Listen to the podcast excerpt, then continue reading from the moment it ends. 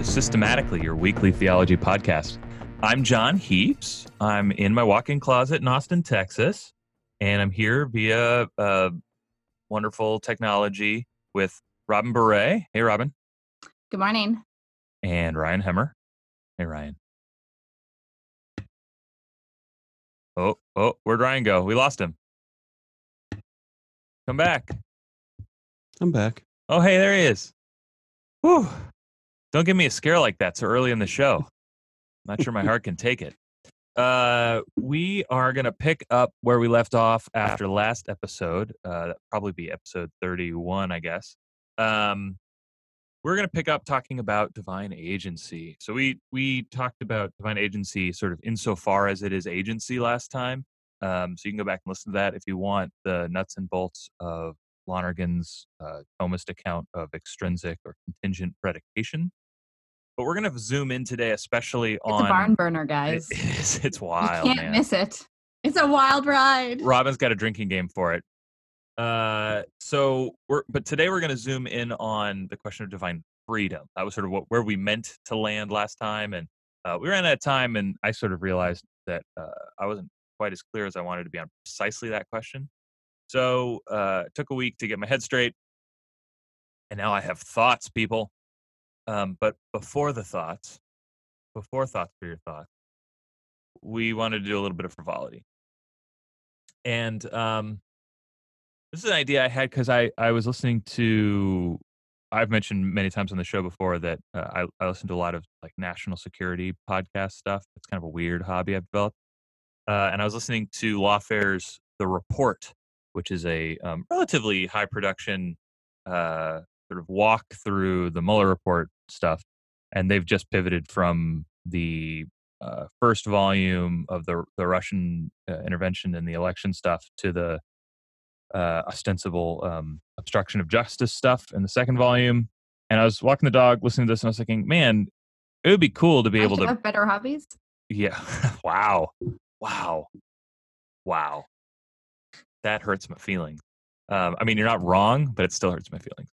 I'm sorry, Um, Jon. I admire your dedication to democracy. I, I care about this. I was talk. I was at a, a lawfare meet and greet last night in Austin because the Texas Tribune Fest is happening, and I was talking to Quinta Jurecic last night uh, about how surprised I am that I really think democracy is important. Which, if you had told little Howard Wash reading me that a decade ago, I would have been surprised. Um, but here I am caring about liberalism. Weird. Um, but anyway, I was listening to this and I was thinking, well, it'd be really cool to be able to like put together such a like a highfalutin podcast with things like edits and uh, multiple sources uh, and uh, I don't know, a, like a real Foley plan. art. Foley art. That's right. Music, um, all that stuff. So my so my question to y'all is, if you could make a, a kind of you know serial or This American Life style podcast about something, uh, what would you do it about? What would the topic be? Not all at once. Okay, Why, well, why don't you give us an example, Jon? Okay, so um, here's an idea I had. Um, given the recent protests in Hong Kong, which I'm very uh, anxious about, the whole thing makes me really nervous. And um, so, for a long time in Hong Kong, there was a part of Hong Kong that wasn't actually subject to British oversight. it was technically Chinese, but the Chinese didn't really do anything to govern it. And so you had uh, you had this place called Kowloon City or Kowloon Walled City that was effectively like a few blocks of no government in the middle of British Hong Kong. And so people built with no building codes and no oversight, and they stole electricity and they stole phone lines and stuff. Uh, and it was like at one point it was the uh, most densest instance, uh, most densest. It is early, excuse me.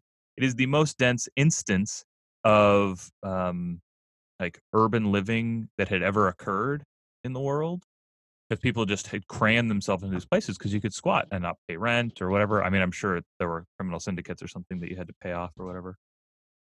But I would love to do a story that followed the sort of development and life of Kowloon Walled City, um, in parallel with the wider frame of the handoff of Hong Kong from the British to the Chinese.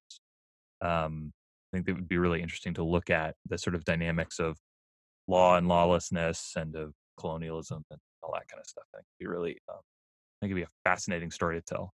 Uh, and you would just need all of God's money to do it. And uh, So, can, so this is a frivolity segment in which we just name other obscure, nerdy things we're interested in, yes, correct. and that's really what you're aiming at here. Okay, Whatever, man. Got it. All right. I mean, if It sounds know, like a like a Roman Mars uh, production there. Yeah, so. I think that's right. I, I should pitch this to Roman Mars. Let him do it. He'd do a better job than I would.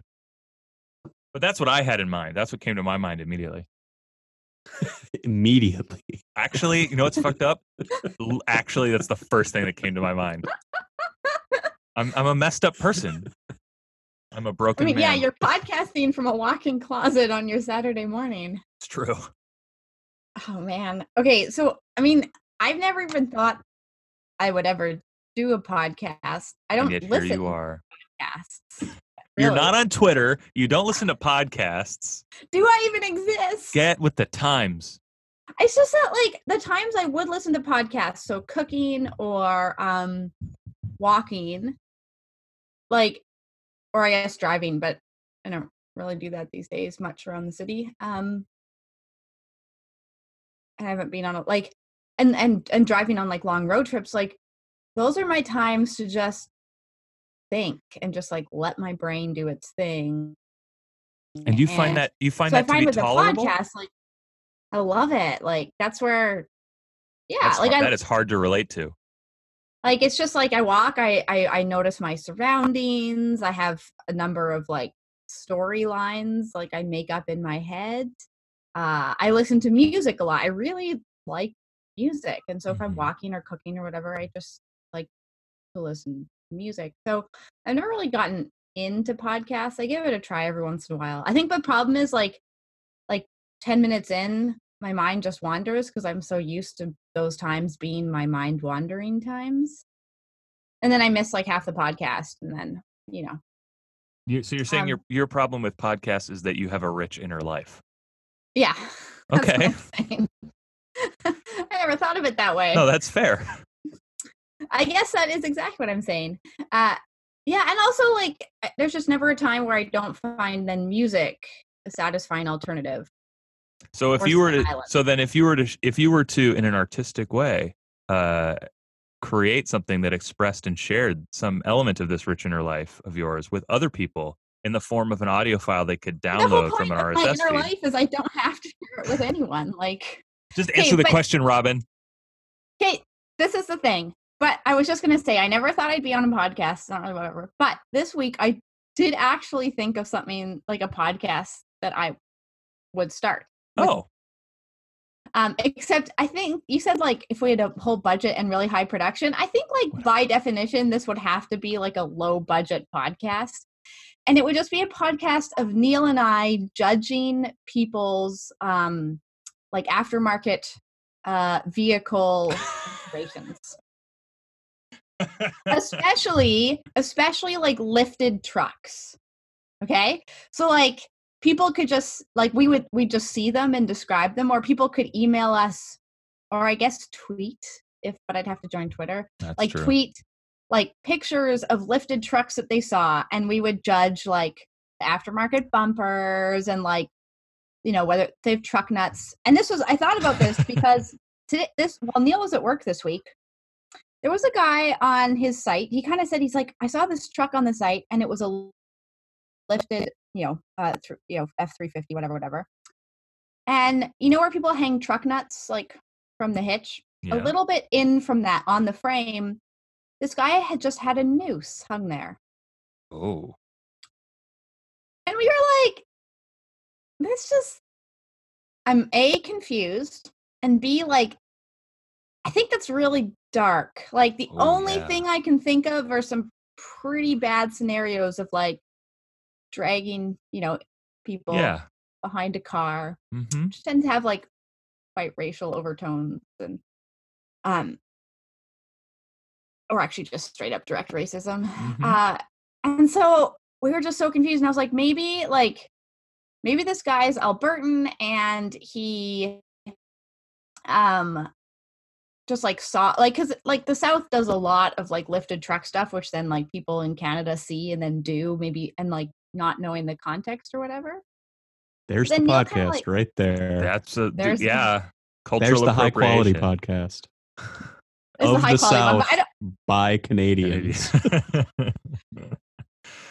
anyways but then in a surprise twist neil was kind of like chatting with one of the other environmental inspectors on the project. Turns out this truck is owned by a black man from the southern us and his business card no word of a lie says from the cotton fields to the oil fields. Uh. and, and i'm like i'm so confused but if we had a podcast at least we could like Unpack know, that, I've- I guess. well we could have judged the like choice of like you know what sort of things you hang from your truck. Or you, or you, if you got his business card, you could call him and have him on. exactly and be Uh, like what what went into this? Walk like us through this. walk walk me through the decision making that made like had you lift your truck i get that part. Bad aftermarket bumpers. I'm not as sympathetic. I have a lot of judgment about that. Rims man people put a lot of bad rims on their truck True. but then i'm so curious because like I, I feel like i understand the truck nut phenomenon even Can you if i explain that to me? Because I sure okay it's like it's a pair of like very realistic looking Oh, I've seen them. I just I just want to know why. oh, it's because when someone's in a big truck like that, they're like they're sitting in the seat and like the cab is enclosed and the windows are tinted. You can't see the size of their balls. So they need to let you know by hanging them off the back of the truck. Got it. Anyways, are, people casting their own anatomy for this, or are these just off the shelf I mean- they're off the shelf and also like man, if that was actually cast to scale from your anatomy, then like I am hopping in that truck. Like, let's be honest. I'm going to stop you right there and turn to Ryan. long story short, Neil and I will do a low budget podcast Man. about where we just judge the things that And- people do to their vehicles. and it's very clear you like have enough content to have a weekly podcast about that, which kind of blows my mind. All right, Ryan, help us. wow. Maybe I should have gone second I don't know how to. Follow I don't know how to recover from that. Um, I don't know. I guess I guess my weird side hobby is, uh, you know, urban design, Hmm, mhm. and not not doing it, but you know, reading about its history. Uh, and so you know, there are a lot of like um, little little mini uh, kind of biopic documentaries about Jane Jacobs, but they're all told from the perspective of um, like her fight with Robert Moses, and like it it's told in a very boring way. So I would want to do a Jane Jacobs podcast that only talked to the philosophers she hung out with and only engaged uh, her her uh, work in urban design through the lens of her philosophy Yeah. and, and not talk about uh, any of the fights in Toronto or New York and just deal with like her her vision of the world. That would be awesome. That uh that's a thing that should probably happen actually. that would be really great. Mhm. Sorry to sorry to really take the wind out of the sails there. No, no, no. That's terrific. But I would totally listen to the first 10 to 15 minutes of that podcast. before you are before you're overtaken by the force of your own imagination. No, before a before a truck drove by with some nuts hanging off the back, and then all of a sudden she was like, "No, got to hit record to to do the other podcast now." Yeah. Gotta, I mean, gotta I- write down although notes for the actually, like, show. truck nuts are like the boring part. It's when you have to get into the nitty gritty of like which rims did he put on and why, and like do they match the bumpers? Anyways, this is a Yeah, whole what's thing. that? That's What's the the, point of- exciting part. That's right. It is. You're gonna have almost as many listeners as systematically does. Have you guys seen the car blog world? We would be famous. Godspeed. Godspeed and good luck. I, you know, um, I was not hopeful. I thought that's this is kind of a boring frivolity prompt because I'm kind of a boring person, and Robyn just never disappoints, and I'm so like I can't express my gratitude. Um, well, what, Okay. what We're- I we're lack is sailing- like philosophical sophistication. I, I, I bring in frivolity. we're we're cruising right into uh Hallmark Christmas drinking game Oh, uh, it's true. season. We are guys. We are. I, I I was talking before the show about um getting my Alton Brown aged eggnog concocted and put in the fridge. I should have done it two months ago, but there's there's still time. Yeah, especially because the drinking game is going to start early this year. Because I'm pretty sure Hallmark now just runs straight from. They put out a series of Thanksgiving films now, like over the Mm. Thanksgiving weekend, A and then there's the countdown to Christmas. And I'm pretty sure they've actually just knit those together. I'm pretty sure you could just go with like a new movie every day from like Thursday of Thanksgiving to Christmas Wow. Day. Three plots and twelve new movies. Three- That's that's that's a generous number of plots. 1.5. Yeah, there you go. Um, okay. let's get let's let's get serious now. Um so Ryan, last time you brought a, a question uh, inspired by some confusion on the Twitters about divine freedom and and how it's predicated of God and how it uh, how you would argue for it and stuff. Um and and I with characteristic uh, sense dragged us way down deep into the weeds on agency because I'm pretty convinced by Lonergan that if you're going to talk about divine freedom, you need like a one, you need to have a theory of divine operation. Um, and if you're going to have a theory of divine operation or divine agency, you need like a general theory of agency. Uh, now this is way less fun than just like shouting at people about like whether God is free or whether God is beyond freedom and necessity, and um, pointing to your favorite, uh, you know, church father or whatever. Um, not that that's not important, but you know, if you if you want to actually uh, ask and answer questions that help to ask and answer them. So we talked about Lonergan's uh, retrieval of and augmentation of Thomas's theory of agency, and that um, really to be an agent, to to have agency truly predicated of some subject, is for um, there to exist something that depends on that subject's act for its own act of existence, right? That and this is to say that agency is is predicated extrinsically right? That something is truly called an agent not because of some change or something that comes about or some accident in the subject but rather um, on the basis of something extrinsic to the subject namely its effect. Um, and that effect is an effect because it depends on something else's act for its own act. So i gave the example of like uh, a ringing bell or a gong or something and then my coming to hear it right? The the sounding gong is the cause of my hearing it uh, it is the agent of the effect of my hearing it and my hearing it depends on the gong in fact actually sounding for me to hear it. Um, and so this was this was extrinsic predication. And then we talked a little bit at the end about the idea that when it comes to god you have an instance of extrinsic predication that is also an instance of what's called contingent predication, which is um, that God is truly called the cause of the world, um, that God is truly called creator, is on the basis of an extrinsic predication. Um, and it's also on the basis of an extrinsic predication where the extrinsic denominator, that, that thing other than God, which exists depend, in full dependence on God's act, um, is contingent. Uh, and so the predication of that creative agency is also contingently predicated. Um, Robyn's making a face at me. No, I I mean thinking about this this week and like I was just thinking about whether like I don't have an arg like I don't have an argument against that as being true. But I'm wondering when it comes to like human agency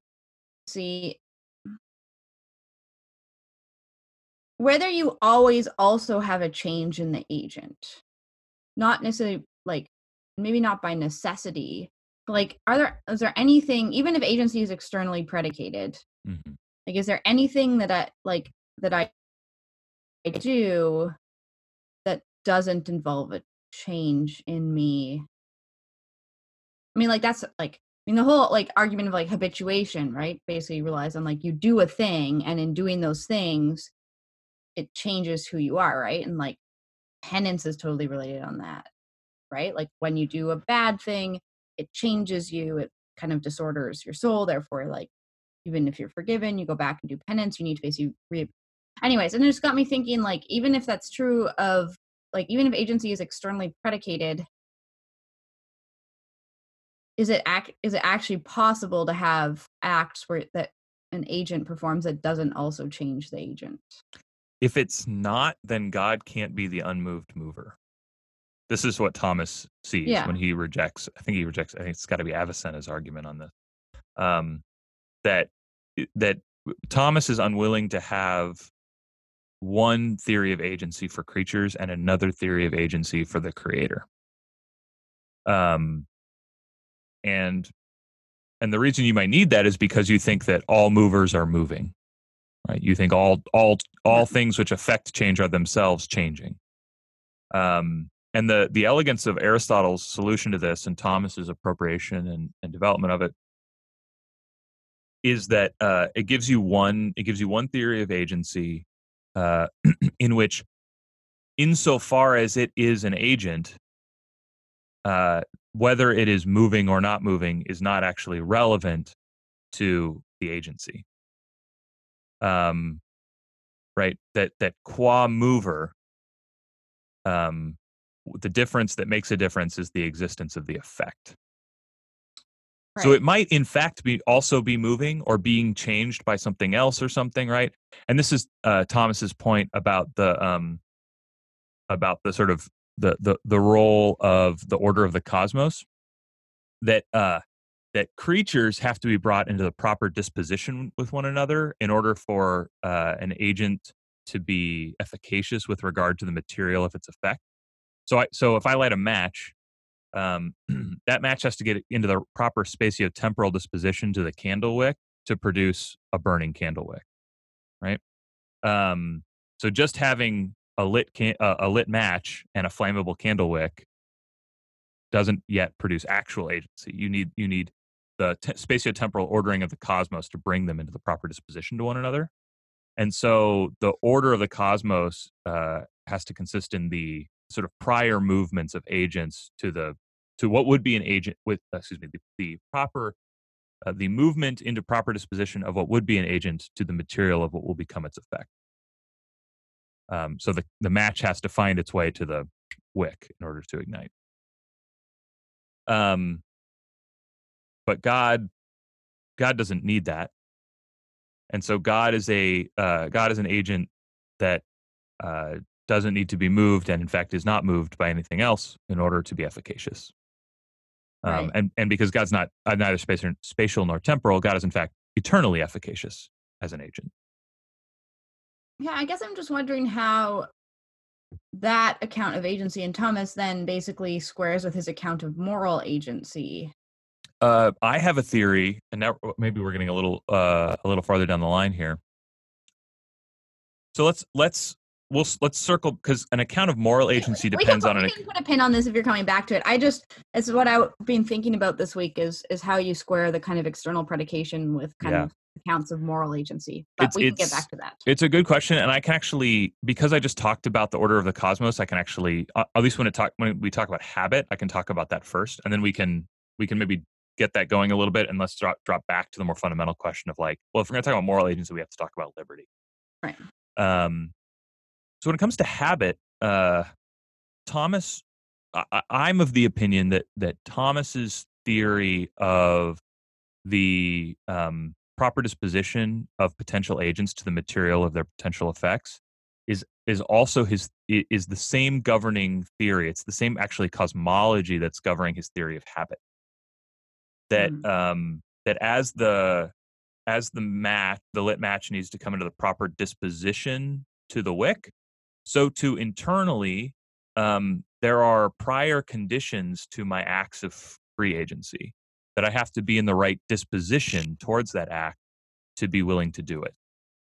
Um, and so there's so there's in the sort of macrocosmos of cosmic process uh, so too then in the microcosm of the human soul or human spirit there's a, a need for a kind of prior order of dispositions that makes um, in you know in the uh, in the medieval frame that ordering it has to do with like the crystal spheres and stuff and so it's much more not mechanistic that's a little later but it's much more it has to do with sort of nece- uh, internally necessary causal relationships.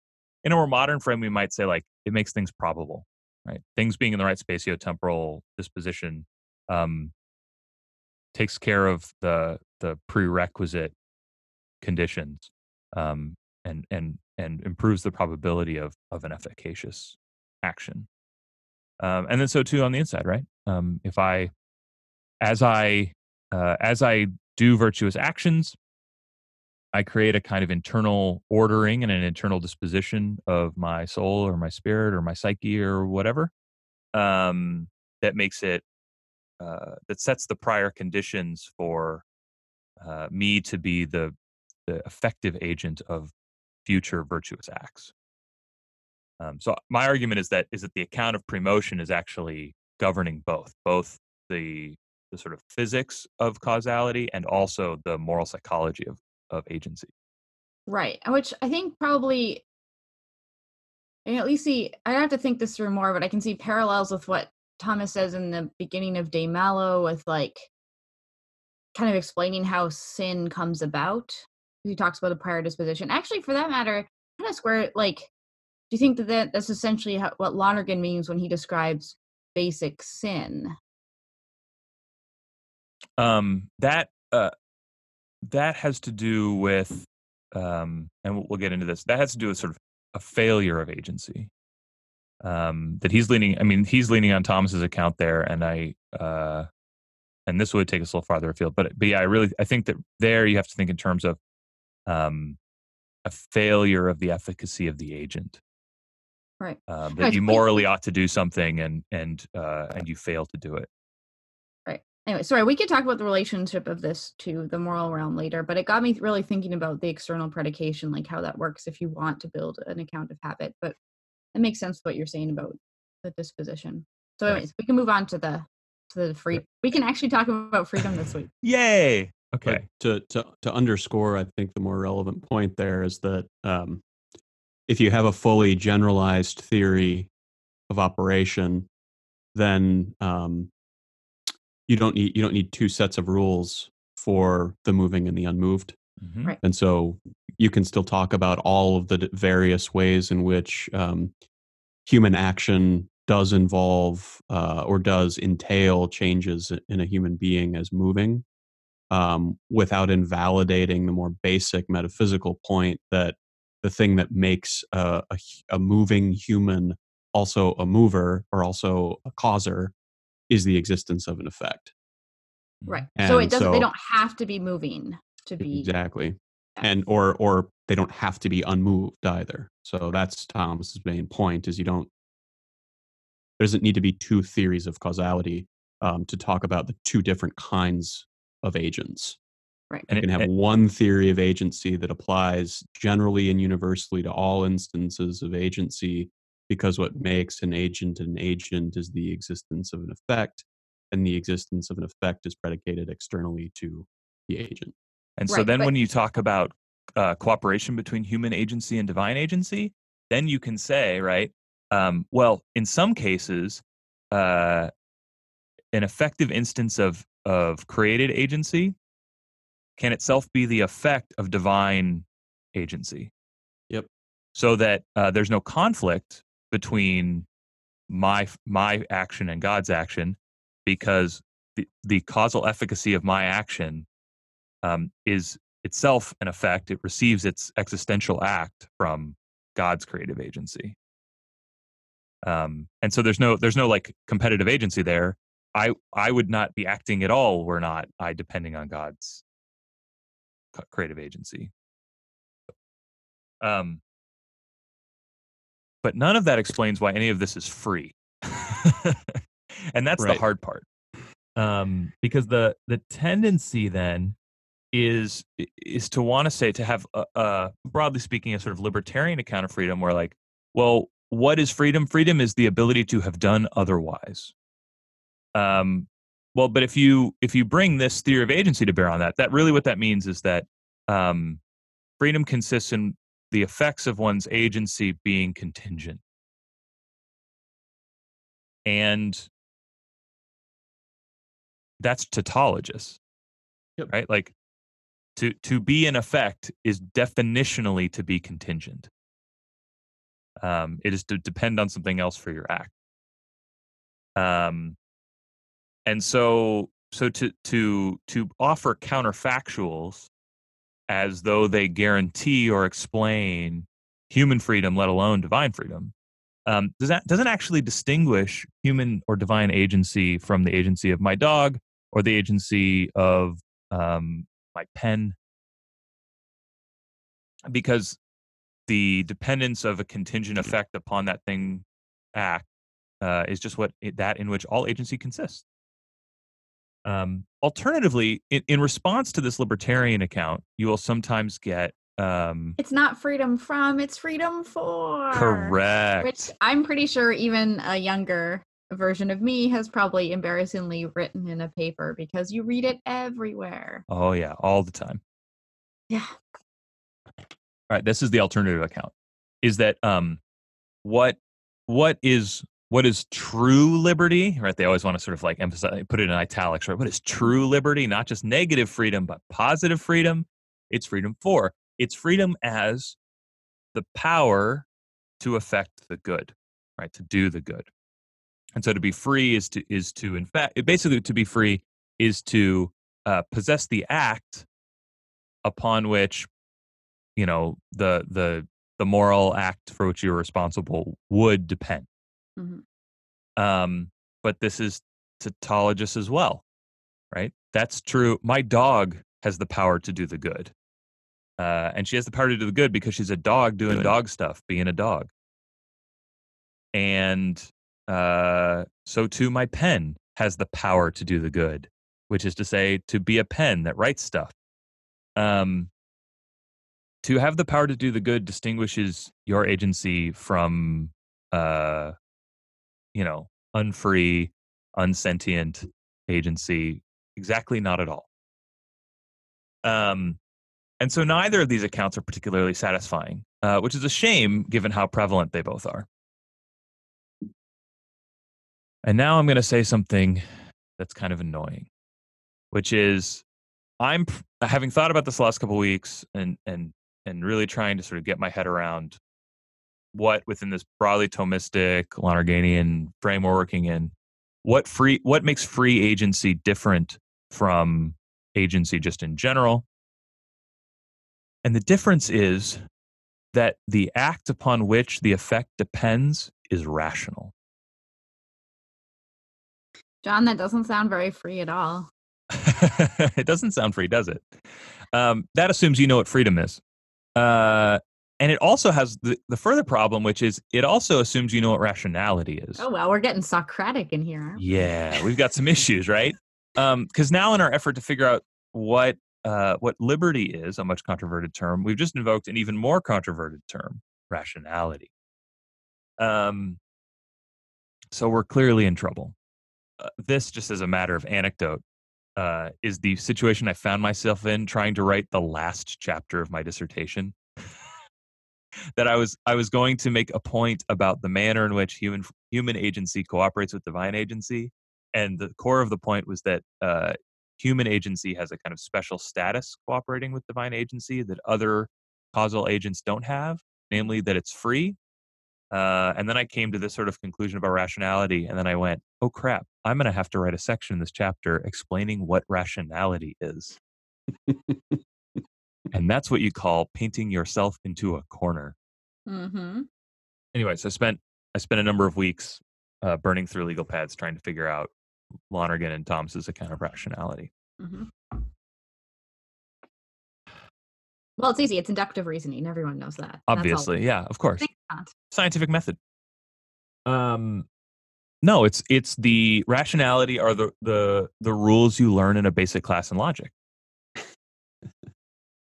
Um, obviously, neither of these are satisfactory answers either. Um, on Lonergan's root of Thomas, rationality is the essentially it's the it's the self possession of knowledge. It is um, so. Let's start. Let's start from the human analog first. This is sort of this is why Lonergan ends up writing it uh, first. The articles uh, on the verbum mentis and Thomas, right? He's trying to uh, get to a topic we'll get to later. He's trying to s- circle around to the procession of the divine word, um, and he's he is trying to work out from uh, a, few, uh, frankly, fairly cryptic lines in Thomas about the the image or analogy from which uh, Thomas is going to speculate about how that procession works, which is the the the much misunderstood possession of the the inner word or the, the mental word in human beings. Um, and the, and the analogate is basically this: that when you have the experience of going from mystification, from having a question but not understanding, to understanding, when you have when the light bulb goes on, when you have the flash of insight, when you have the aha eureka moment, um, that is intellect in act. It is intelligere. It is active understanding. You go from not understanding to understanding. Uh, you are actually understanding to uh, belabor with synonyms. But the, the thing about the act of understanding is that it's an immediate apprehension of the intel- of, of an intelligibility in that over which you are puzzling. Um, and the thing about immediate apprehensions for human beings is we can't do anything with them. They're indistinct, indeterminate. Uh, we experience them kind of globally. Uh, so if you if you if you sort of recall to yourself the experience of an aha moment or the light bulb going on or whatever, um, right? That flash, that that aha, that that spark or pivot or whatever you want to whatever symbol you want to give to the experience um it's it's it's it's it's indistinct it's total it's uh it's kind of why the, the sort of image of light is so effective right? Um and then you have the thing that my students do all the time which is i see the light bulb go on because they they make a face in response to the flash of insight. And then i go what? What did you get? And then they panic. And they panic because they realize they had they understood they had the experience of coming to understand and now they have to do this thing where they express to me in language the content of what they've understood right? So they they have the content in the immediacy of this experience of coming into coming to understand. Um but but they don't have a kind of formal possession of it. My argument that is that the um that the the measure of the adequacy of their expression is their possession of the content of their understanding as an inner word as a verbum mentis. And i've actually i've done some work to, to say that um, that is experienced as what Eugene Gendlin calls a felt meaning or a, a, a kind of a kind of embodied felt meaning. Um, that that you so if you if you meet someone uh, who you've met before actually let me use a different example. You're talking to somebody about uh, a third person and you can't remember that third person's name and you're doing that like uh, it's on the tip of my tongue thing. I've used this example on the podcast before i'm sure. And they start pitching names to you. Tim susan willie whatever. You and you know that those those are wrong and yet somehow when they say the right name uh, wilson you go ah yeah that's it what's the criterion of your recognizing the correctness of that verbal symbol? It's your apprehension pre-linguistically of your understanding of who that person is. Um, and that is something that simultaneously coming to understand proceeds in your consciousness or in the antiquated language in your soul. Um, it is the possession of your knowledge, knowing itself to be a knowing. Let me say that again. It is your possession of your knowledge, knowing itself to be a knowing. Um, and it's on the basis basis of which you can have like meaningful speech. Um, and it's also the ba- on the basis of which you can have discursive reasoning. Right, that that you don't just have the synchronic flash of the appreh- immediate apprehension of of intelligere, um, but rather you also have a diachronic possession that has a, a, kind of phantasmatic quality. I talk about it as an embodied felt quality um, to which you can refer in the dialectical process of comparing and, and relating logically or otherwise these meanings. Um, and so that kind of rational apprehension that is the core of the meaning of concepts, that is the core of um, of uh, discursive reasoning processes. That at root is what rationality is. It's the possession of your knowing as a knowing and as knowledge and basically as knowledge that it's a knowing um and so when thomas then over and over and over again talks about willing it's interesting that his uh his when he talks about willing and he talks about the sort of initial apprehension of the good that kicks off the discursive process of deliberation he over and over and over again. And Lonergan has like this long footnote in the third chapter of the Verbum articles where he gives you all the examples. Over and over and over again, he gives you the um, the formulation that the good is apprehended in a word or or in a concept, so that uh, your apprehension of the good from the very beginning of the of the deliberative process of willing for Thomas is always mediated by meaning, by a, a verbum, by a, a, a ratio, a concept. Um, and and that seems to me is integral to his account of free volition. Is um, what what is the thing that really makes it free? It's that ultimately the culminating act of volition is rational. It it consists in this kind of intelligent apprehension of knowledge that knows it's a knowing. And that's what makes it free. Not counterfactuals, not that you have the power to do the good. Um, it's that you know that the thing you are going to decide to do is worthwhile. Ryan, did you want to jump in? Well, there's an objection here.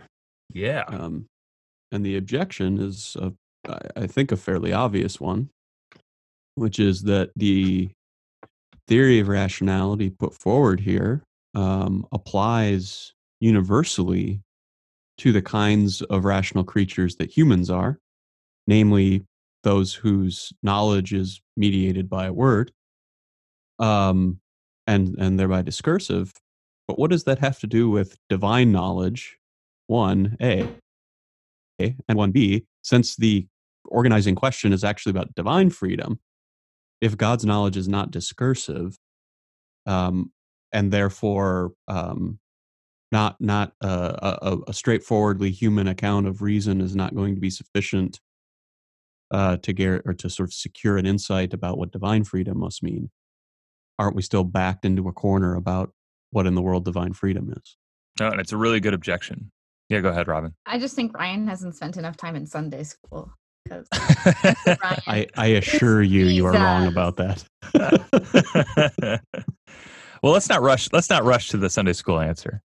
Um, let's sit with the objection for a minute, um, be, because this objection so much less, so much less what easy. well, yeah, we're not here to do the easy stuff. um, so that's a good objection, and then in fact is an objection that really stymies a lot of philosophical thought on this question. Um, and quite reasonably forestalls a lot of thinkers uh, on the way to Thomas Aquinas um, from affirming divine liberty. Um, even if they have this kind of uh, sophisticated position on freedom as being mediated by a word, as consisting in now, you know, rational knowledge comes to an, an intrinsic uh, term, right? Eventually, you apprehend the sufficiency of of uh, of your cause or your reason or your evidence, and um, and you are uh, y- your your reasoning process comes to an inter- an internal conclusion, um, because you in Lonergan's terms, right? You you are able to affirm that the conditions of the conditioned you want to know have been met, uh, and so you can make an affirmation of like, well, if A then B, but A therefore B. All right, I'm going to affirm that this is the case. Um, but in in rational in in the sort of rationality of freedom, you have a problem, which is what you're deliberating about is definitionally not yet. Um, you are deliberating about uh, what ought to be, what would be worthwhile to bring about, and consequently, um, the conditioned does not yet exist. Uh, and so you can't make a kind of judgment of fact, a rational judgment of fact. So the rationality, the the discursive process that the rationality grounds is is in principle indeterminate. Uh, and what is the thing that brings it to a conclusion? Um, that you decide. Uh, that you, on the basis of your rational apprehension of the mediation of the good in a word, um, you both determine what course of action you will take to bring about that good, and then you um, set about to do it. You you determine yourself. Uh, you might even say that you give yourself a law. Uh, if only there's a pithy word for that. Um, and then you exercise your freedom of exercise and you go do it. Uh, now, that process as an analog for God doesn't work very well, uh, in no small part because of God's eternality, um, but also just there's a lot of like, there's a, a duality of self reflection. There's a duality between me and the thing I'm deliberating about. I mean, there's all kinds of um, threats to divine simplicity and eternality in that analog. Uh, and so, it, you know, not for nothing, uh, especially in, under the influence of Neoplatonism, uh, there was a long hesitance to really robustly affirm divine freedom uh, in a in a kind of straightforward speculative way. Um, that being said, uh, there's though, though there is not discursive reasoning in the deity, uh, Christians are at a distinct advantage on this question because we do affirm that a word proceeds in God. Robyn, now's your chance. It's Jesus. um, right. There's there is a word that proceeds in God. Um, and that word is uh, consubstantial with the Father, and so the substance of the word is uh, a, a, a, sort of a kind of possession of the the being of the Father, and so of the of the what the Father knows, which is to say uh, everything about everything, including God's own being.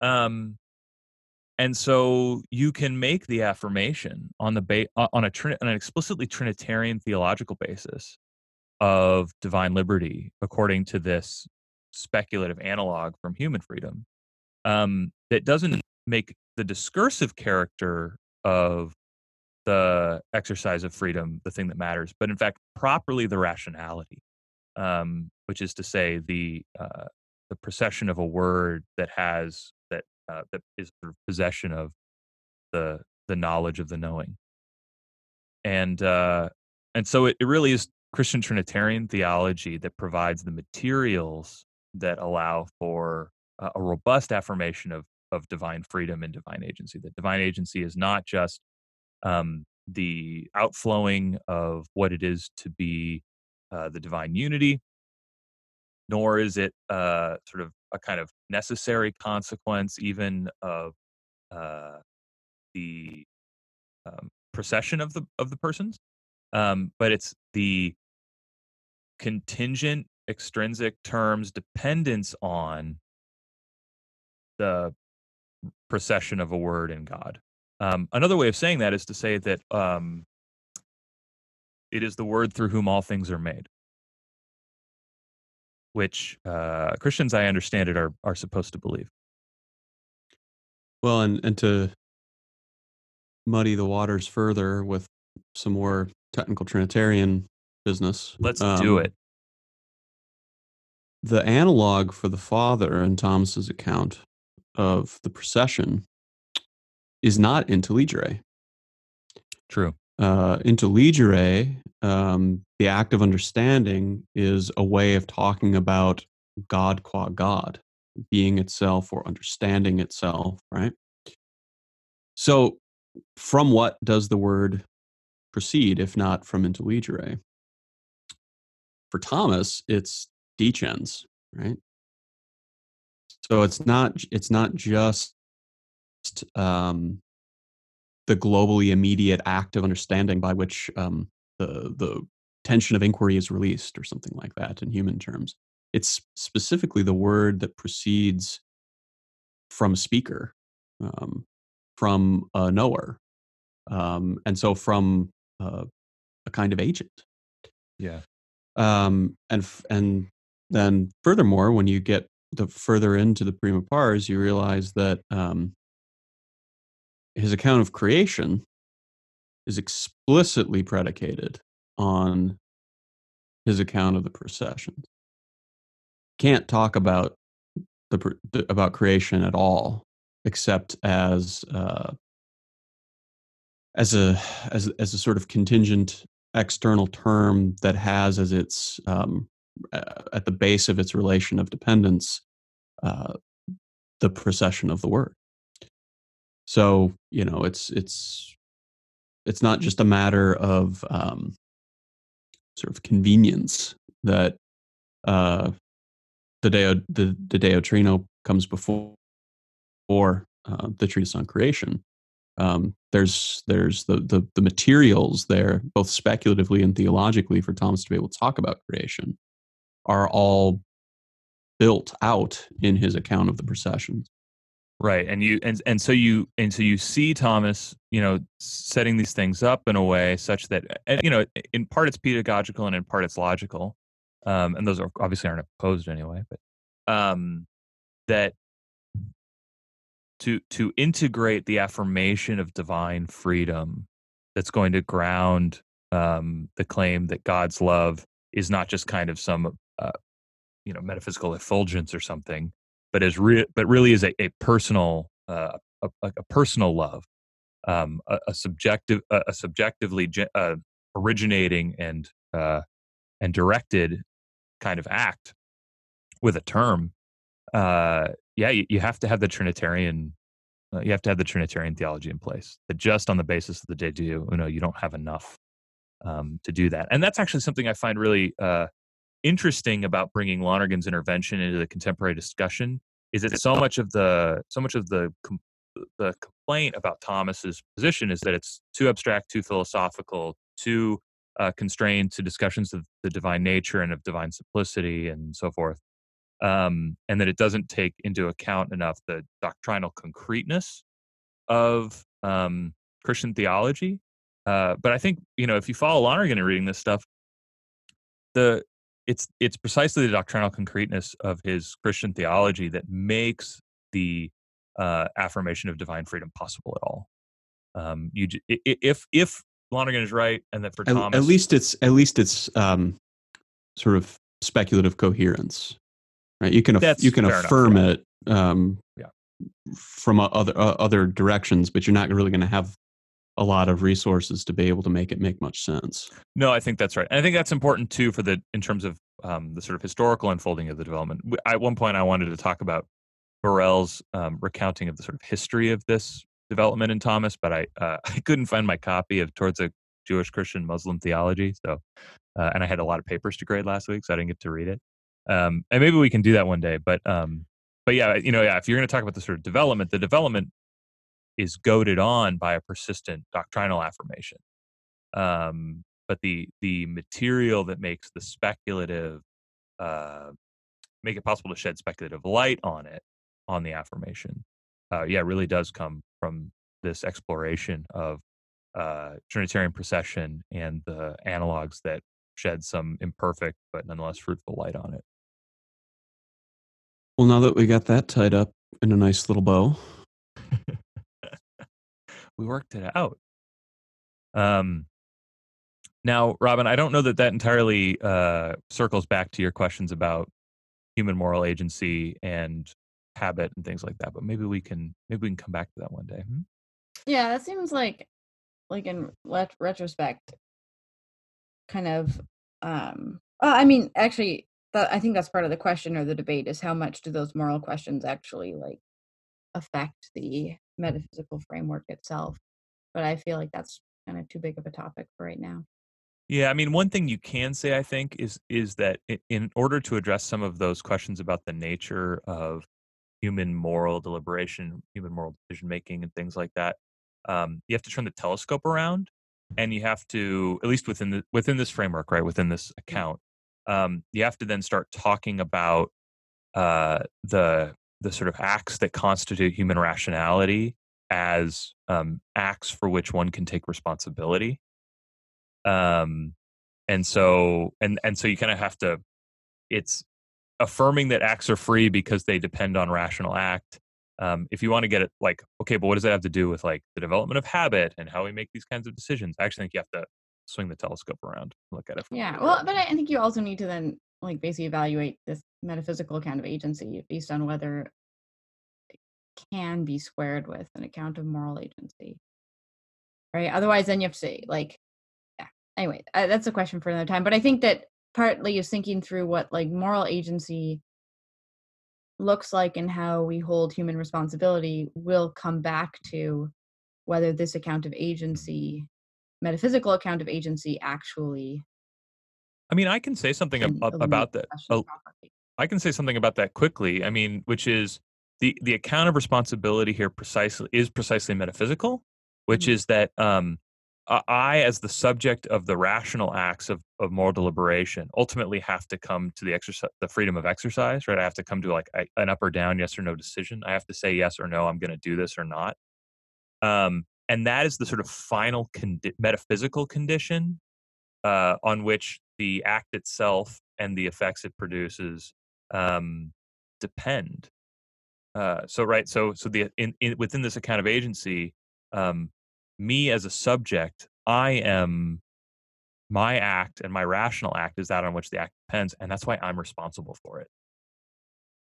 Um, and and be and because I have to like in this rational way, conscious with rational self consciousness, decide I'm not just responsible for it in the sense of it metaphysically depends on me, but it also um, it it it rationally depends on me. It, it depends on me, and I know it depends on me, so I'm responsible for it. Um, it's also why like Thomas's account of um, of sin can sometimes be uh, in the modern frame a little unsatisfying because it's like n- it's really not consequentialist at all, right? Yeah. It's like did you will God's law or not? And it seems like weirdly internal and weirdly psychological Mm. uh, for a modern frame. Now, whether that's adequate or not would be, you're right, a, a topic for a different episode. But, um, but I think in terms of responsibility, there's a really clear account of the way in which the agent is responsible for the action and responsible in a way unique from a dog or um, a tree falling in the forest or something. Okay. I I'm also tired have to now. say earlier I meant to say deductive and I said inductive, but then the conversation kept going and I couldn't fix the mistake and it's haunted me ever since. Oh, I thought you were taking a shot at scientism, um, but you know, deductive. But we, we got them both in there. Um, well, cool. I mean, there's a place for both types of reasoning. It's just like that's not the extent of rationality. Mm, turns out, no, I'm in. I'm into both of them. for it. Positive. Woo! Um, big thumbs up. Yeah, love me some science, guys, but also and love me some deductive reasoning, but Yeah. I don't have to choose one or the other Oh, as the thank God. sole definition of rationality. Boy, that's a whole other, whole other episode too. Well, I um, I I done wore myself out over here, uh, moving a thousand miles an hour through all that metaphysics. So, uh, we're going to say adios. Uh, you've been listening to Systematically. You can send us an email at systematic, or excuse me, that's our Twitter. Like I said, I'm tired. Uh, find us on Twitter at Systematic Pod. Send us an email, systematicallypodcast at gmail.com. You can support us uh, if, uh, if it sounds like we need help on patreon.com slash systematically. Our intro and outro music, as always, is track 14 off of Ghost 2 by Nine Inch Nails. And this week, go out there and be responsible. Bye.